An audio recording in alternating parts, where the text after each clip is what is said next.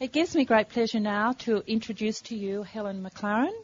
Helen is from the Department of Education, Science and Training. She's the Acting Branch Manager of Technology and Information Services Branch, uh, Industry Skills Development Group. Um, um, and Helen's going to talk to us about DEST's perspectives on the directions of VET and e-learning. So would you please, uh, please welcome Helen. Thanks.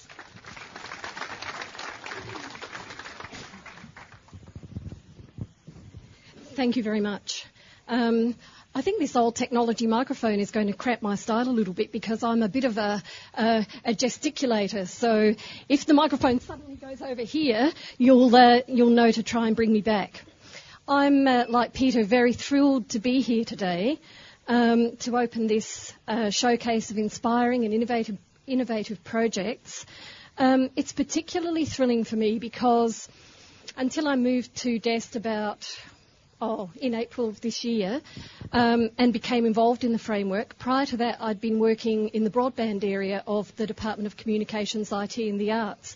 So for three years, I'd been involved in trying to get improved connectivity, uh, particularly for education and health sectors. So I was trying to get the broadband connectivity to allow the kinds of things that are happening um, in, the, in the flexible learning framework and in your projects. And it's fantastic to be involved in the other side, to be involved in the innovative and exciting projects that are happening. Um, it's fair to say that this has been a very challenging year to be involved in vocational education. As you'd be aware, there was the abolition of ANTA and all those functions have moved into DEST. And there have been a number of changes in terms of the national direction. Um, those changes are basically designed to try to help the system to be more flexible, which of course is something that is dear to the hearts of all of the people who are here. Um, and basically they're building on the foundations of um, an excellent um, national industry-led training system that was already in place.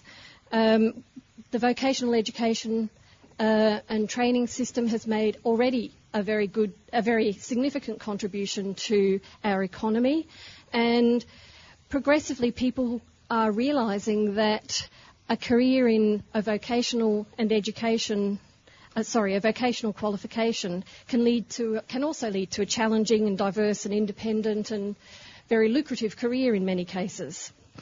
But Australia, like many other countries, has some new economic challenges. For example, we've got an ageing workforce, um, and for the last, um, for the last, I guess, decade, increasingly um, students and their parents have been seeing their future their future career is being driven by a university education. So I think about 70% of Australian school students and their parents aspire to a university course, but only 30% of students actually attend university courses and only 22% of the jobs require a university qualification. So there's a bit of a mismatch there in, in people's uh, expectations and, um, and basically one of the things that the government wants to do is promote the benefit promote, the benefits of a vocational education and training um, course and career. Um, basically, in the light of some of these challenges, the government introduced a number of changes that I'm sure that you're all aware, aware of. There was new legislation that put in place arrangements to uh, to head towards a high quality, flexible, industry led, responsive system. One of the messages that the government has been hearing, particularly from industry over the past few years, has been that um, the training system isn't responsive to their needs, that it needs to be more flexible. That's one of the themes that's been coming through and one of the themes that the government's been trying to address. So the legislation requires um, TAFE to be more responsive to industry needs, um, along with that, they're basically also providing more local autonomy and responsibility and giving them greater capacity to attract and retain and reward high performing teachers. There are also some new initiatives like the Institute of Trade Skills Excellence, which will promote and recognise excellence in the delivery of trade schools training, and employers will be will identify those training providers that can best meet their business needs and reward will reward and endorse those providers. So that's a significant step in terms of the level of involvement that industry will have in saying, hey, this this um, training organisation is meeting my needs, and and they will get um, an endorsement from industry. There's also going to be a greater emphasis on quality. That's probably a message that you've heard coming through um, all of the government, um, all of the government p- press releases, etc. Um, and basically, in relation to quality, a greater focus on the outcomes of training. So less focus on the qualifications of the people doing the, the training, and more more focus on well, what's happening to the to the people who are um, participating in the training, what kind of competencies do they come out with? As you'd be aware, we've got a, a national skill shortage, and that's also being addressed by um, a COAG working group that's looking at some of the barriers across the VET system to achieving national consistency. So they're looking at things like, you know, perhaps shortening the duration of apprenticeships or allowing intermediate or specialised qualifications, or um,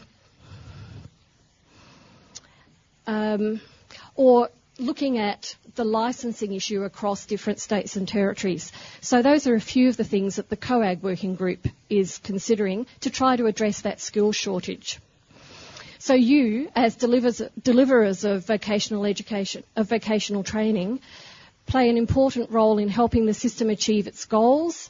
You're working in, envir- in an environment where Australia's economic growth and our place in the global economy have seen major changes to our industry structure and a need to constantly adapt to rapid advances in technology and work practice, and where employment patterns are increasingly shifting from traditional full, full-time employment to casual or contract or part-time jobs. And these require a different approach to training. E-learning is, proving to be an important strategy in providing the flexibility that the system needs, and I'm sure that's not news to any of you people here. Um, but it's basically flexibility to allow ch- learners to choose how their learning can best fit in with their lives. Flexibility to achieve their training requirements at their own pace, offering them opportunities to fast pace, or to quickly upskill their qualifications if that's what they want to do. So today, we're going to see an amazing array of ingenious ways that technology can be made, used to make learning more flexible. You know, we heard Peter go through a number of the examples, the mobile devices, the social networking software, the online voice technology, the web logging, etc. So your projects at this showcase certainly demonstrate the cream of what the flexible learning framework can achieve. And while I'm on the subject of the flexible learning framework, I just want to formally let people know that at the Ministerial Council meeting in Perth on Friday, the ministers agreed to provide the $15 million worth of funding for the framework for 2006. So that's really good news for everyone here.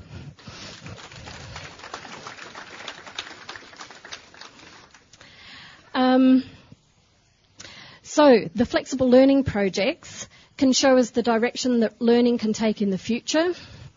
And it's evident from the recent benchmarking that many teachers and trainers and learners and employers are already starting to appreciate the value that technology can add to learning. Your examples, as Peter said, can be inspirational to other other teachers and trainers, uh, and it's by um, it's by being stimulated by what can be achieved by others that you start thinking how you can, as Peter said, use that in your own in your own teaching or in your own situation. Um, It is true, though, that many organisations are still kind of struggling with the concept of e-learning and that it's something a little bit new and a little bit, you know, something to be a little bit wary of. The recent benchmarking survey found that only about 6 to 8% of courses um, of VET units, sorry, um, involve e-learning. And that's a fairly low percentage. However, they found that about 86% of teachers were incorporating some aspect of e-learning in their teaching. So I guess the way that I read that is that people are starting to see the benefit. They're starting to experiment with e-learning and it'll just take a little bit of time before e-learning is incorporated across the board in a number of units. And also, in relation to the benchmarking study, it's really hard to measure the benefits of events like today and the kind of benefits that you get from the networking, the learning from others, etc., and the idea generation and stuff like that that happens as a result of the kinds of um, sessions that we'll all participate in today.